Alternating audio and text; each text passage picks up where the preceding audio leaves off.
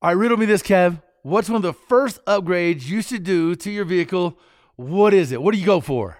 Well, you might think power, but ultimately, from a smart and safe perspective, definitely the brakes. Yeah, no doubt. Upgraded braking system can really transform a vehicle's performance and honestly give you better peace of mind behind the wheel in any situation. You know, from the track to off road trails, even the morning commute, every single vehicle deserves performance brakes at an affordable price. And no matter what your vehicle or driving style, PowerStop has complete brake upgrade kits for you. So head to powerstop.com, fill in your vehicle's information into their easy to use brake finder to be matched with complete kits and components that are low dust, noise free, and feature upgraded stopping power. That's right. You could join the thousands of other drivers that have already transformed their vehicle into a stopping powerhouse today with PowerStop. PowerStop.com, brake upgrades made easy. It's Two Guys Garage Podcast. He is Kevin Bird. I am Willie B. It's presented by CarParts.com, the easiest, smartest way to get parts dropped right to your garage door, your front door, your back door, whatever door you're answering. That's where they're going to put it to. So good for them and better for us. Uh, we appreciate him as a sponsor. Kev, I know you're fired up about this, man, because there's a lot of times we we're all gung ho about going to the track, uh, and I look back through pictures of my dad racing, and you know I go to God, I go to you know Bonneville Salt Flats all the time, and there's a lot of racing history and heritage there. And you see pictures of these guys, dude. They're in like you know rolled up 1940s blue jeans, a leather football helmet. You know, and you've got some Carhartts, and you're you're fully protected back then. You know, yeah, some steel toe boots if you're lucky. Yeah, uh, but they're out there hanging it out, and, and it's really cool to see the evolution of people looking out and protecting not just their cars but themselves. Probably the smartest thing and best thing to protect in that equation. So you know today is all about that. Uh, and we have a guy coming up patrick who i met a long time ago man. I look back through emails. I've been chatting with this guy since like 2015 2016 uh, he is the, the man behind racequip. And today we're going to find out a lot about how to protect yourself. The best way to do that uh, especially for racers like us. Yeah, and I'll admit, you know, every race car I've been in, I've always had full gear, you know, suits, gloves, helmets, the whole bit. Uh, but there's this in between, you know, when you're in a race car, you're thinking, yeah, dude, I, I gotta have all this stuff. And then you look now and, and there's so many cars that are track capable, right? Track day. And so all of a sudden you slide down the scale, uh, you know, not intentionally, but you slide down the scale on safety and, and you got to ask yourself, uh, man, is this being smart? What should I have? And so there's this huge spectrum between just driving on the street, track day, getting kind of competitive, doing grassroots racing, and full on. And, and we're going to kind of walk through some of these things and, and maybe get some good, uh, you know, tips and pointers on, you know, what is kind of the bare minimum and what you should really have to kind of be safe. Well, a lot of people probably have been to the track, and it doesn't matter whatever track you go to. Could be road courses, could be dirt, could be drag strip but you're probably seeing the SFI sticker patch, right? On somebody's jacket, somebody's coat.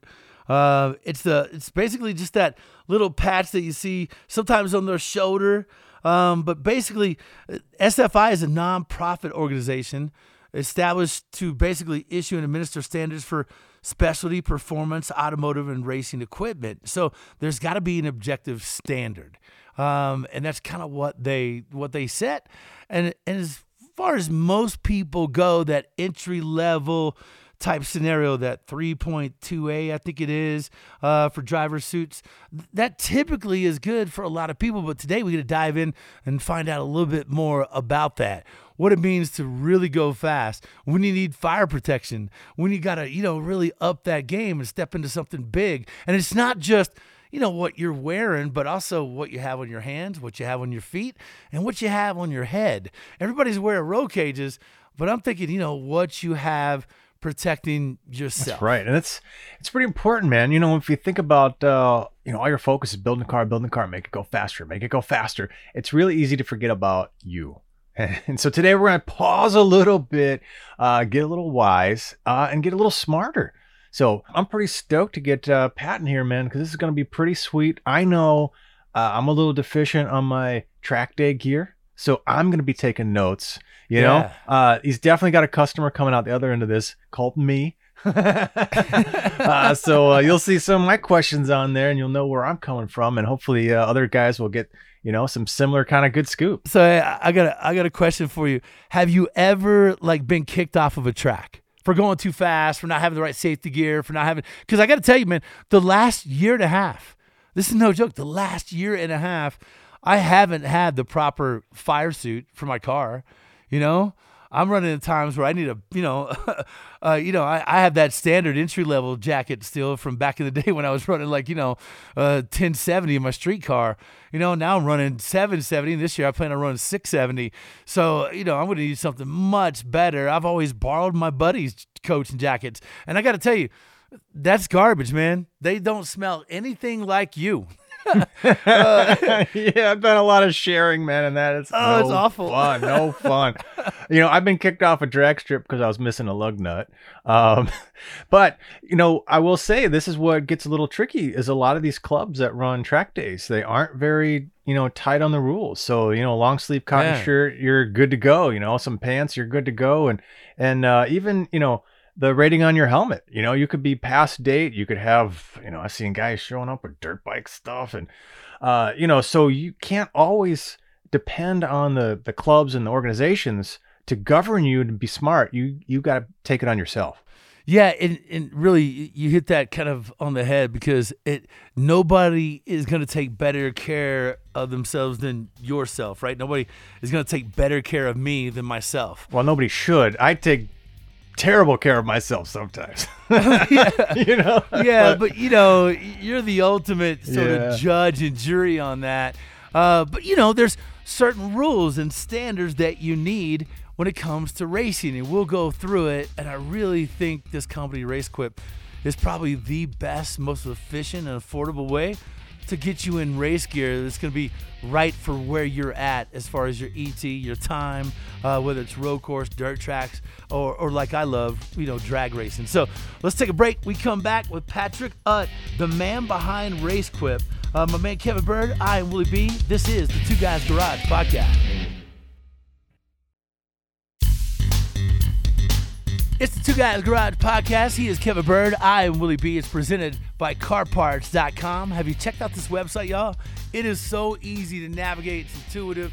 If you know your year, make, and model, you're ordering your own parts. And Kevin, you know that's key. Oh, absolutely, man. It doesn't matter whether you're looking for replacement, collision, maintenance, repair, and even killer accessories, man. You can go in there, like you said, couple of clicks. This stuff is at your door. You got 90 day returns. That's the part I really love. And man, great pricing. Yeah, man, no doubt. So look, I jumped on the NHRA website, right? And it says streetcars. And one little thing they highlight in red where it says streetcars, the following items are required for a vehicle and driver to pass tech. Good tires, solid battery, hold down radiator. Most of this stuff we know. Then it says in red, the driver must wear long pants, closed toes, shoes, What? No flip flops? Come on. And a shirt. you can imagine a guy racing without a shirt.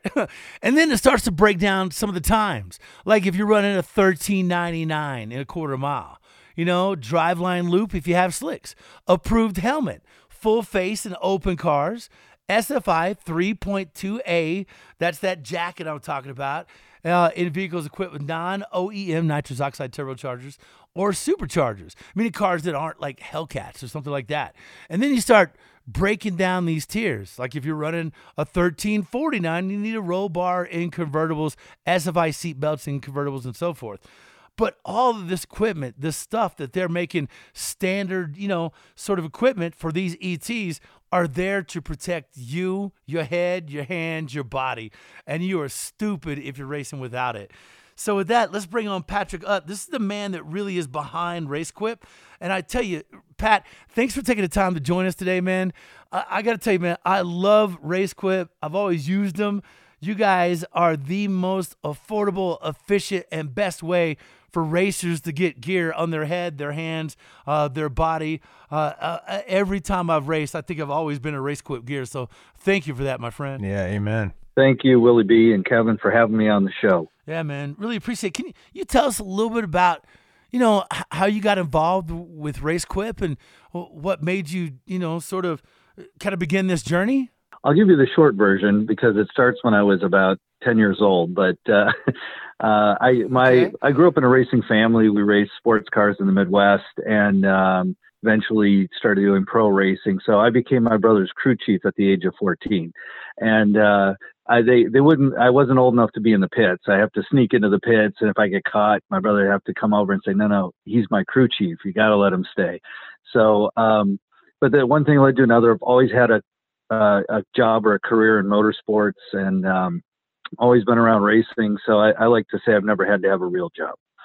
Um, but uh, in, about 14 years ago, um, I was working for a magazine group, which at one time was Petersen Publishing, Hot Rod Magazine, Carcraft, uh, Circle Track Magazine, all that. And uh, I saw an opportunity uh, in safety equipment, and uh, two companies actually were were one was about to fold and one had folded, and I bought them both and kind of resurrected, uh, determined that RaceQuip was the stronger of the two brand wise, and went forward with that brand. So I kind of bought the bought the company out of bankruptcy and then uh, went forward. They had always had an excellent reputation amongst racers, um, all kinds of motorsports, you know, oval track drag race, sports car racing. So um, it was really uh, a great brand with a great history going back to 1975, actually. And uh, it was just uh, an opportunity to kind of continue what they had started, but maybe tweak the business model a little bit. Yeah. So you saw that as a, you know, as kind of a, a means for you to not just bring that back into the fold and, and do something that obviously you were passionate about. Um, but there was a big need for that. I, I feel like that's such an underserved community out there. Right. We we uh, we've always uh, you know strived to to build a high quality product and, and world class facilities throughout you know uh, throughout the world, and then uh, be able to bring them uh, to the racer at an affordable price. You know, it's all about building quality gear and and coming in at that price point that that entry level racer, that grassroots racer, uh, is looking for, and and being competitive at that.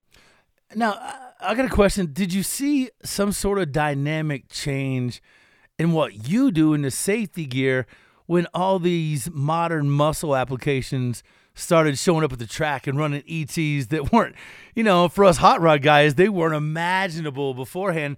But yet, you know, here's somebody out in a sundress that could run a 10 second quarter mile. Yeah, I'll tell you what, I, I, I shudder to think about that these guys with thousand horsepower cars going down the track without safety gear, without a roll cage, without all the things that we know that you should have.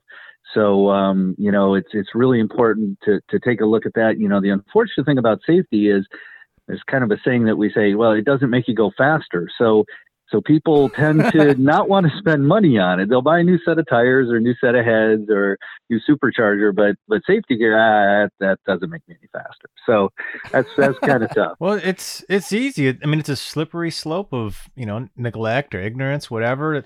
You know, when you're sitting in your brand new OE ride, right, and you took it to somewhere and it's got a small pulley and a and a tune on it, and you're you know pumping out eight, nine hundred, a thousand horsepower, and it feels all cush. You got your stereo, you got your AC on I mean, you don't think about, you know, when you get in a race car right. and there is it's stripped out, there's steel tubing right by your head, it's loud, it's rattly. Mm. I mean, you're thinking, oh crap. I mean, it's for anybody who's never been in a race car, put one in a passenger seat and just fire it up.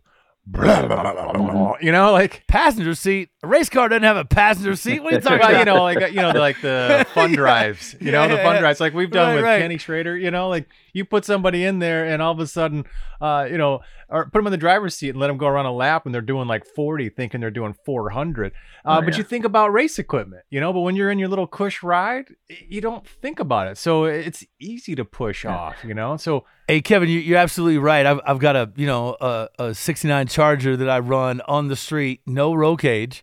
Uh, it's got a passenger seat. It's got you know two bucket seats, middle console. Thing does like nine teens here. Uh, running, you know, running a, a, mile an hour that make most people scream. Well, it does make most people scream. Uh, and you're right. People just they don't think about it. And, and Patrick, that's probably your mission to bring bring that out of people and make them realize, hey, you got to protect yourself. Yeah, unfortunately, you know, uh, most people think about it after something bad happens to them or somebody they know. So um, yeah. yeah, it's always our, our mission to preach safety, and and you you want to do everything you can to mitigate the the consequences or the danger. And you know, uh, you know, sometimes somebody will say, "Well, I want to be as safe as possible." That's great. It's good to hear.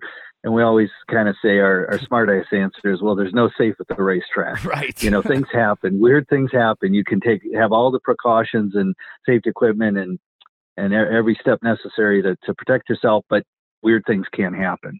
So, um, you know, in an ideal world, every car has a a roll cage and at least a five point set of racing harnesses and everybody's wearing a multi-layer racing suit and a helmet that's uh, you know less than 10 years old that's snell sa rated and they've got gloves and shoes.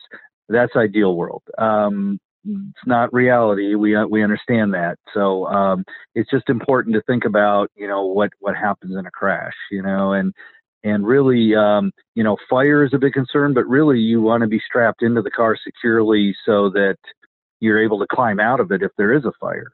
And really, um, you know, the protective gear, so the fire retardant gear, the, the suits, the shoes, and the gloves, everybody thinks of them as fireproof. Well, they're really not. They're fire retardant.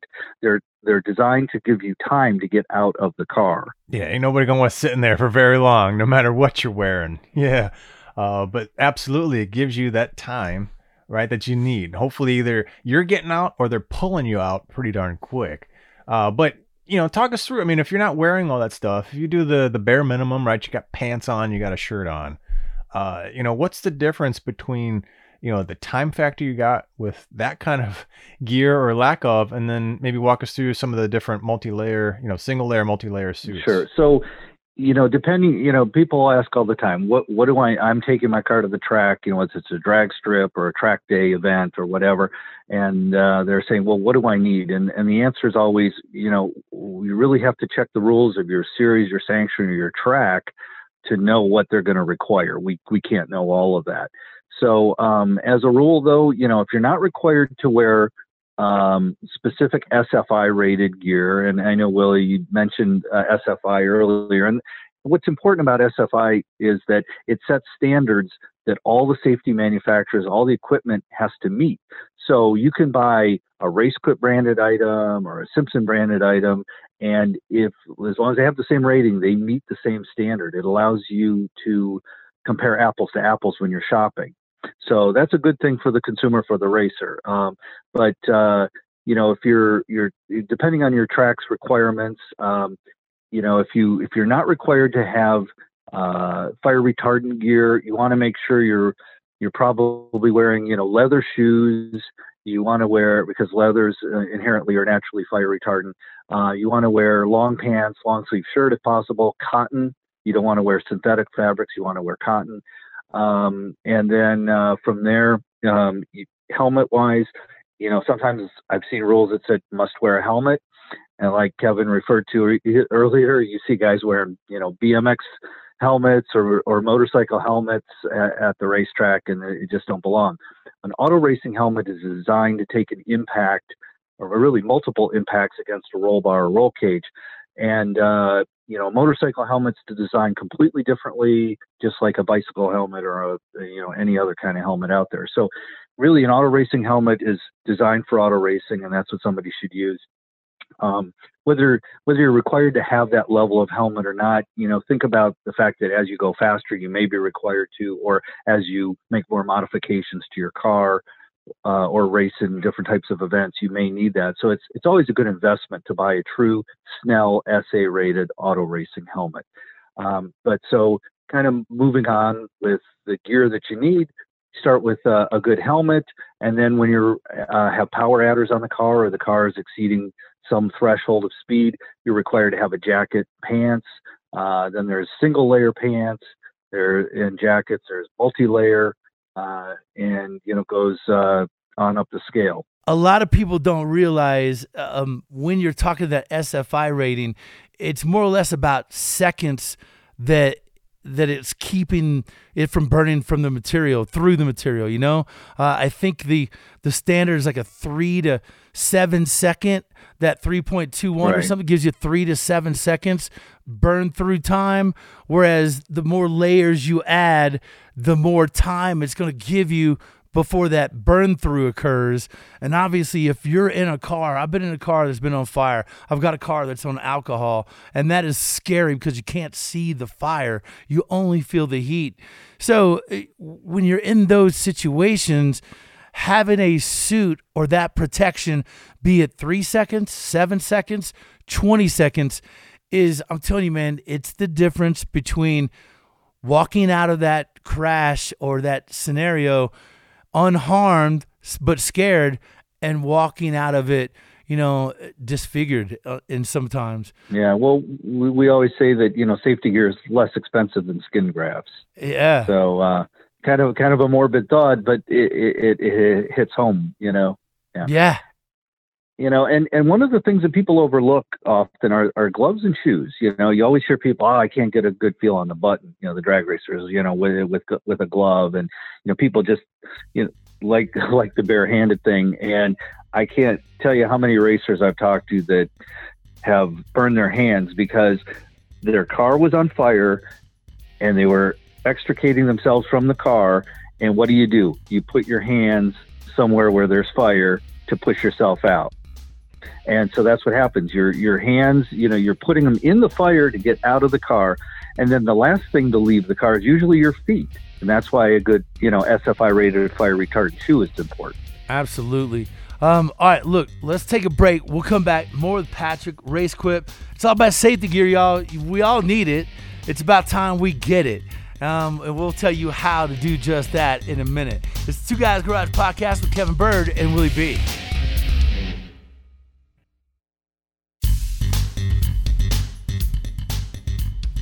It is the Two Guys Garage Podcast. He is Kevin Bird. I am Willie B. It's presented by CarParts.com, the easiest way to get parts dropped right to your front door, back door, garage door.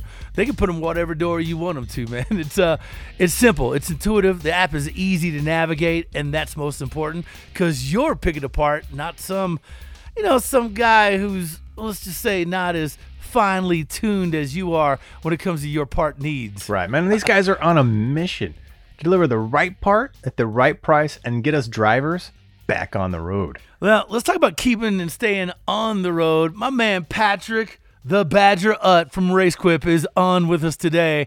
All about um, you know, safety oh, gear and we need the story, man. We need the story. Tell us about the Badger. Yeah, you found my nickname, I see. Yeah, well, I I I, I had a uh, I, I could be very uh, persistent, let's say, and uh, I had a coworker that uh, one time kind of nicknamed me that. That uh, I'm from Wisconsin originally too, so that's uh, Badger State. So he said, "Man, you're like a badger. You just get in there, you grab hold of something, you don't let go." And um, I'd like to think, uh, you know, if you've ever raced against me, you would say, "Oh yeah, that that, that guy's the Badger." Um, and also, probably, unfortunately, doing business with me, you might say that guy's a Badger. so I don't know if it's always in a good context. Okay. so so let me ask you: Is it just Badger or is it a Honey Badger? No, not a honey badger. It's American badger. honey badgers are from Africa, by the way. There's no honey when pa- when Patrick's involved. No honey here, man. There's no sweetness in this yeah, badger. exactly. Right. right. You know, hey, we're talking about safety equipment, and it's so essential for people to, to find what's right for them in their application. What are some of the most common mistakes that you find at RaceQuip that people make, forget, or they just commonly mess up on? Well, you know, there's a couple of things. Um, one of the things we see is when somebody installs a set of uh, racing harnesses. Uh, first of all, you know, a five-point racing harness is designed to go uh, in a car with a roll cage, and there's a lot of folks buying them for you know street performance vehicles that do not have a roll bar or roll cage or even a harness bar. There's really not a proper way to attach the shoulder harness the, the shoulder harness part of the, the belt set if you don't have a, a roll bar, roll cage, or a harness bar. So that's kind of number one. They always want to run the you know run the shoulder harness back down to the floor in the back or something. And and unfortunately, what happens is you know you you put the belts on and you say, oh yeah, yeah, that feels good, that's nice and snug and everything, but in an impact um, you, you, the the belts are actually going to pull pull you downward in the back, and they're going to cause you to have a compression uh, injury on your spine. So it's important that belt angles are correct, and um, you know you can really only accomplish that if you have, like I said, roll by roll cage or a harness bar. So that's kind of a big one. Um, you know, from there, uh, you want to have a proper seat in in in a car. We we just started producing some composite FIA rated racing seats. They started three hundred ninety nine dollars. Now, granted, this is a fixed back composite seat. Uh, it's padded. Uh, it's built for racing. It's got a lot of lot of support in the thighs and the and the hips and the shoulders. Um, and we even make a containment version that has the halo for your head. Um, so you know, proper seat, uh, proper roll bar, roll cage, uh, harnesses. Uh, those are kind of the important things. of course, a helmet is mandatory uh, in, in, just about anything you do. You want to make sure you buy a proper helmet. Um, people uh, are sometimes concerned about uh, the dates on some of the safety gear, which they should be. Uh, but the only things you really need to worry about, um, harnesses do expire.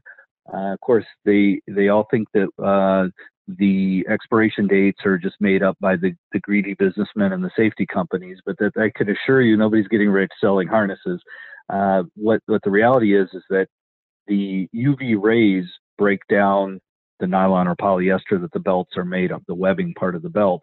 And because of that, they can only stand, um, you know, generally after 24 months of UV exposure, they start to break down and they'll lose uh, some of their strength. And you think, well, my car's not out out of the garage much or out in the sun much, but really even shop lights put out UV rays, so it will cause the belts to deteriorate. Well, anybody who's owned some ratchet straps, I don't know how similar the material is, but uh, you know those get beat up. But still, you got to replace those yeah. just because they snap and fall apart on you. So yeah, just ex- right. You notice how they they get brittle and you know from being in the sun and whatnot. Yeah. Hey, I'm just I want to point out real fast before we move on that I'm from Kentucky and people in uh, my part of the woods uh, use ratchet straps to hold hold the passengers down. Bungee cords uh, as well. um, uh, hey, Pat, uh, uh, before you move on, I had a question about the helmets. Do you have things like, you know, Nomex liners that have a certain fire retardant uh, property to them and the shields? A lot of people tend to forget about you know the sh- the shields.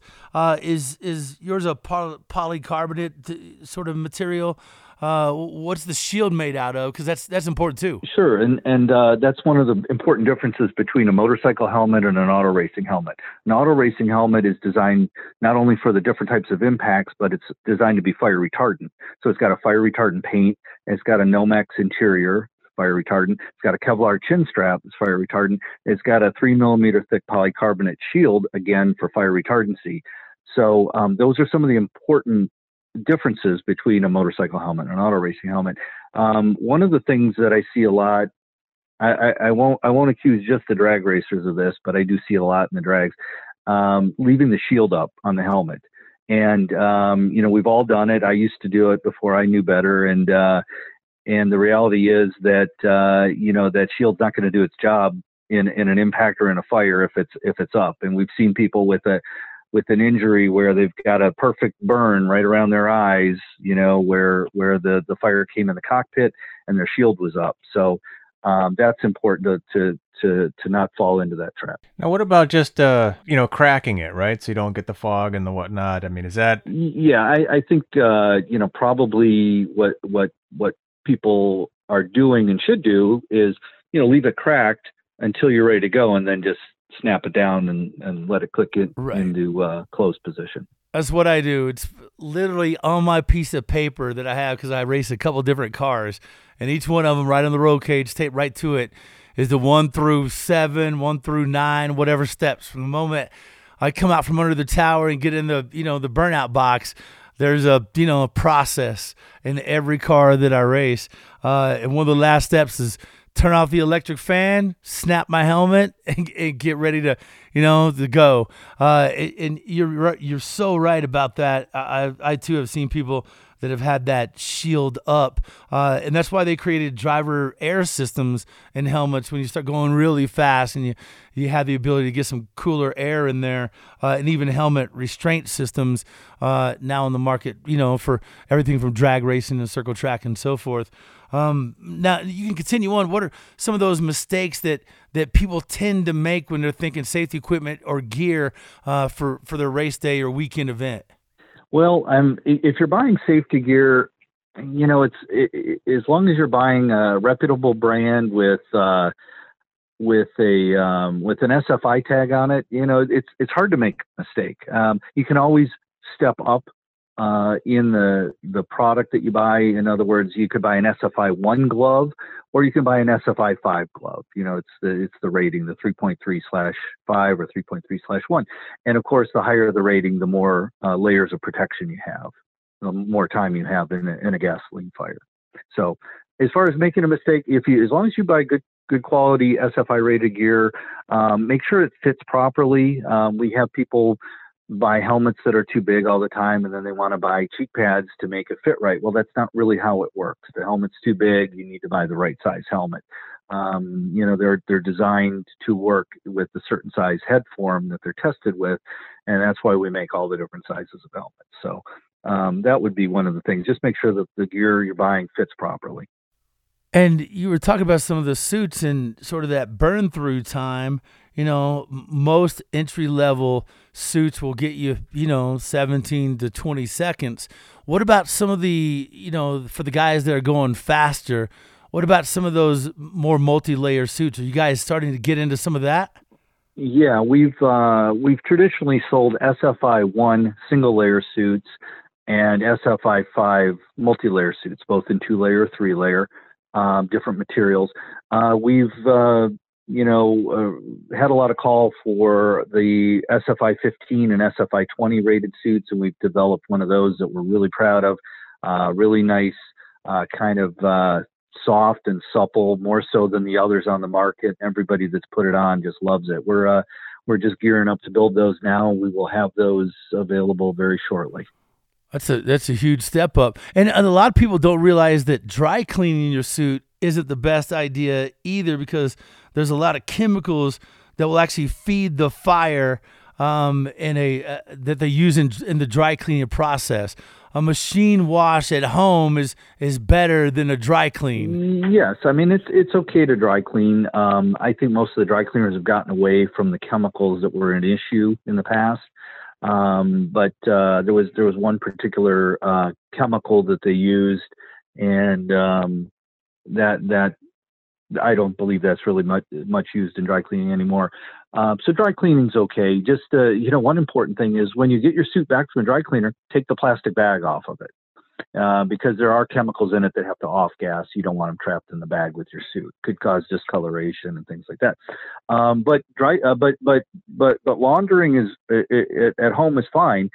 Just remember cold water, uh, gentle detergent, no bleach, and no heat. You don't want to put any safety gear in the dryer. So you want to let it line dry. And there's some companies now that are specifically just doing racers suits, which is really cool. They won't treat it with, like you said, some of those chemicals that have a reaction and can feed the fire, but they're treating it with chemicals that are uh, that are helping in the uh, the fire retardant scenarios. So really cool stuff, man. What about you know when you think you know we kind of went over belts and why that is one of the biggest pains I got to tell you because five years goes by so fast, and a lot of times when people buy them, you know they've got a year they got a year on the you know on the stamp you know before they ever get them in a car uh, and then three four years goes by and you're like oh i don't need new belts but you got to keep up on replacing those yeah, F- FIA belts are good for five years, but an SFI belt's really good for two years. You're going to buy it; it's going to have about two years, maybe two years and a month or two on it.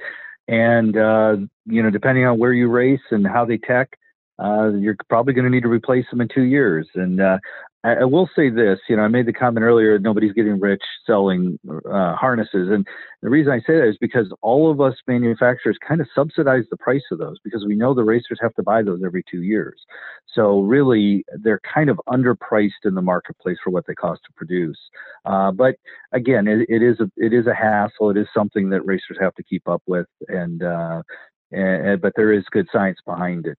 You know, if if if somebody's producing belts made of nylon still, then um, after 20, after two years, they're they've uh, they're they're compromised. Now we use polyester; they're good beyond two years, but the average person or tech inspector can't tell the difference between a nylon belt and a polyester belt. So you really can't have two standards, you know. Um, so we go by the the lowest common denominator there. Now, is there any other safety devices that uh, have kind of a date stamp on them need to be replaced periodically? Um, as far as uh, personal safety gear, it's really just uh, the belts um, and the helmet. Uh, helmets uh, have a there's a the the Snell is the certifying body, yeah, the Snell rating, and uh, every five years, this the Snell introduces a new specification for helmets. Uh, the the that is always moving forward and advancing. So helmets become better every five years. Sometimes it's a drastic change. It requires us to completely retool, build a new helmet, uh, you know, new shell, new construction techniques, and sometimes it's a minor change. Uh, the last change from the SA 2015 standard to the current SA 2020 standard was kind of minor. It just required us to put a little bit more Kevlar in the helmet in a few spots where there was multiple impact testing or a rise in the impact test. Now, some people might not be a little bit uh, familiar enough with between DOT, Snell, and SA. Uh, could you walk us through that? And, and most of the time, there is a, a pretty big gap in there. But I actually have, uh, you know, one of my helmets is actually an SA helmet and DOT, uh, but it's kind of rare. It's hard to find. Uh, so could you clarify, you know, because a motorcycle helmet might say Snell, but is it the same thing as an SA? Yeah, it explained where people can find that sticker on the inside where they peel the liner back on their helmet. A lot of people may not know where that sticker actually is. Right. Once once you flip a helmet over, we make it easy to see in ours. We don't want to make the tech inspector dig through all through your sweaty helmet looking for the the sticker. So, uh, and we actually put uh, a little notation on the back of the helmet. Uh, you know, it's under the clear coat that tells you you know the rating of the helmet. So, um, but uh, yeah, there's a there's a uh, an orange sticker you cannot miss uh, in the liner of the helmet, stuck to the liner of the helmet that tells you the Snell specification, and it is not a removable sticker. If you try to remove it, it'll come apart in, in pieces and say void. So, um, you know, it's uh, it's a good feature to make sure that that people are using a current helmet. Um, it's easy to easy for a tech inspector to to look at. Um, the uh, you know the a helmet's good really um, most series or sanctions will let you run you know one to two cycles backwards. So you you always get probably 10 11 years out of a helmet purchase. And in reality after about five to seven years you probably don't want to wear that helmet anymore. Your you know your sweat and and hair products and things start to break down the interior of the helmet. Um, it gets a little nasty the some of the foam interior breaks down. So so really probably replacing it more often than you, than you would be required to anyways. And then the uh, the SA versus Snell, people get that kind of confused. Right. Well, well, Snell uh, has various ratings. They have an M rating for motorcycles, and then they have an SA, which is specialty automotive application. So um, they're both Snell ratings. So you, you you would never say you must have a Snell rated helmet because Snell rates bicycle helmets too. Uh, you would say it's a it must be a Snell SA rated helmet. And usually the, the rule will be Snell SA 2015 or newer or Snell SA 2010 and newer, you know, so you kind of could run a t- uh, 2010, 2015 or a 2020 helmet.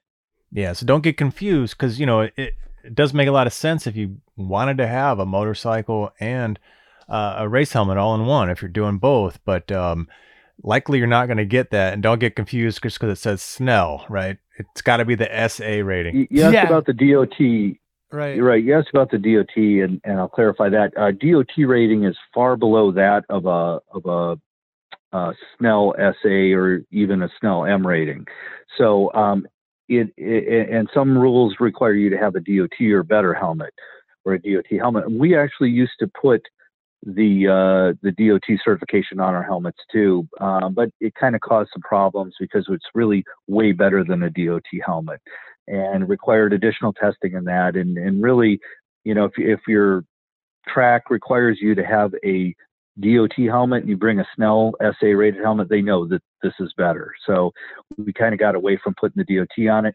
And the reality is, if you're riding a bike and you want to wear the same helmet, you know, again, the, the two helmets are made completely differently. A motorcycle helmet's designed to kind of lay down and slide across pavement, and then auto racing helmets designed differently. And there's going to be different uh, field of view, you know, peripherally, and so there's there's going to be some differences between the helmet that would really you, you really would want to have a motorcycle helmet for motorcycling and an auto racing helmet for driving a, a race car.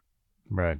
No, it's great stuff. Hey, it's so funny because I was a guy when I first, you know, as a 16 year old going through the track, You know, um, you know, at the time I had a GS 1100, you know, motorcycle, and I was like, this ought to be fine. And I couldn't understand why the guy wouldn't let me use it to race my car. And I'm like, it's got to be fine if it can handle me scoot across the pavement. It can handle whatever I'm going to, you know, endure in the car. But little did I know at the time, right? There's so much that goes into the protection, you know, from fire and the layers and so forth versus just, you know, skipping uh, across the asphalt. So, yeah, man, those things are all great and all awesome things to kind of know, remember, uh, make points of. And like you said, man, that field of vision, uh, the internal linings, the face shield material, material, and and ventilation all kind of differentiate between a, a, motorcycle helmet and a helmet you need to go racing. So make sure you consider all those sort of aspects of it when you're out there looking for one. And and like I I've been saying the whole time, I really, honest to God, from the bottom of my heart, truly recommend RaceQuip for anybody out there that's thinking about getting into this and, and wants some great affordable gear uh, that's going to last you and stand up to all these you know test of times and, and anything you could put it through. They really do make great great stuff.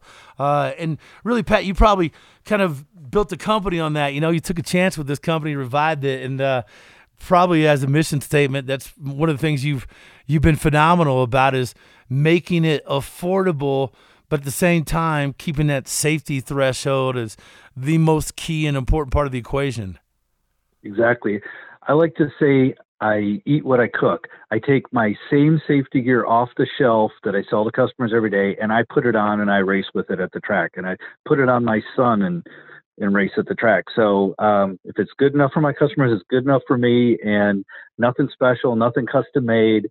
I'll just take one off the shelf. Now, granted, I have a warehouse full of it. My stuff tends to be pretty new and clean, but not like the funky stuff some of the rest of us have. Right. Not like I was, my suit I've been borrowing for three years. Uh, well, look, Patrick, how, how do people find out more about RaceQuip? Where are you at socially, and where can people get you know get the shopping and finding more of what you manufacture? Sure. Well, uh, of course, our, our website, racequip.com, is a good place to go for information, and we're on Facebook at, at RaceQuip. Um, we uh, sell through, you know, all the major retailers and to, uh, you know, the, the usual online sources. Um, and and your local speed shop. Let's not forget about the local speed shop. Uh, if you've got a brick and mortar near you, it's great to patronize them. To help help them uh, stick around because one of the nice things uh, about a place like that is people want to touch and feel their safety gear. They want to try it on. You know, it's very personal. So it's always good if there's a place you can go in and actually touch it and try it on. And and I would say our, our products available at virtually every speed shop in the country and a great product it is. RaceQuip, check it out. And thanks so much, Patrick, for your time, uh, the education, the knowledge, uh, and keep on uh, doing what you're doing, man. We love it as consumers and people out there grinding gears uh, and weekend warrior in it. So we definitely appreciate what you're bringing to the table, my friend. Well, uh, thank you, thank you for the time, and uh, we just want to help everyone stay safe, and you guys do the same. Right on, man. Thank you very much. All right. There you go. RaceQuip check out your local shop. Byrd, do you have a, a, local speed shop you go to? I got a brick and mortar building, man, and he he is so right. People in there trying on their outfit, getting their scary stickers, everything all finely tuned, ready to break him out for the first time in a couple years. Uh, I'm excited, man. So you have that where, you, you're at in Detroit? Imagine there's a lot of it. Yeah, it's just not like the old days, you know. Like it, it's thinned down. It's you know far and few. Uh, the ones that are out there, man, it's great to have them, and I hope they can stay. But man, that online thing is so easy. You know, but it sure yeah, doesn't help yeah. to go try it on and give it the sniff test, you know? I know, man. It's like carparts.com. You know, can't really beat that. Well, I don't need to sniff my brake rotors. That's something I can just order, you know? Boom. Uh, our show airing weekends on the Motor Trend Network. You guys got to check your local listings. Episodes also now streaming on Motor Trend on demand. Thanks to our guest, my man Patrick Utt from RaceQuip, uh, my man Kevin Byrd. I'm Willie B, your producer Scoop, and executive producer Bob Ecker. Yeah, and don't forget to check out our website, twoguysgarage.com. Lots of great content on there, super cool links, and check us out on Facebook, Instagram, and Twitter at Two Guys Garage. The Two Guys Garage podcast has a copyright 2021, Brenton Productions Incorporated, all rights reserved. Dude, I plan on going so fast this year. I'm gonna buy myself new safety equipment. That that ought to be a goal for everybody racing. Dude, I'm I'm on it. I've already been shopping for a motorcycle, and now I gotta you know flip it over to car. So I'm gonna drop a little coin. I can't even mess with that SFI 3.21 standard jacket. I need something multi-layer. That's gonna cook me like a rotisserie chicken. That's what I'm looking for. Uh, I know. Then you're in like the cool suit, and yeah, my suit now says Steve Hayes, my buddy. uh, uh, but there you go, man. Hey, we'll catch you guys on the next Two Guys Garage podcast. Y'all take care. stay safe and take care. See you guys. Two Guys Garage Podcast is a production of Britain Productions. For more episodes, visit iHeartRadio, Apple Podcasts, Google Podcasts, Stitcher, Spotify, or wherever you listen to your favorite shows.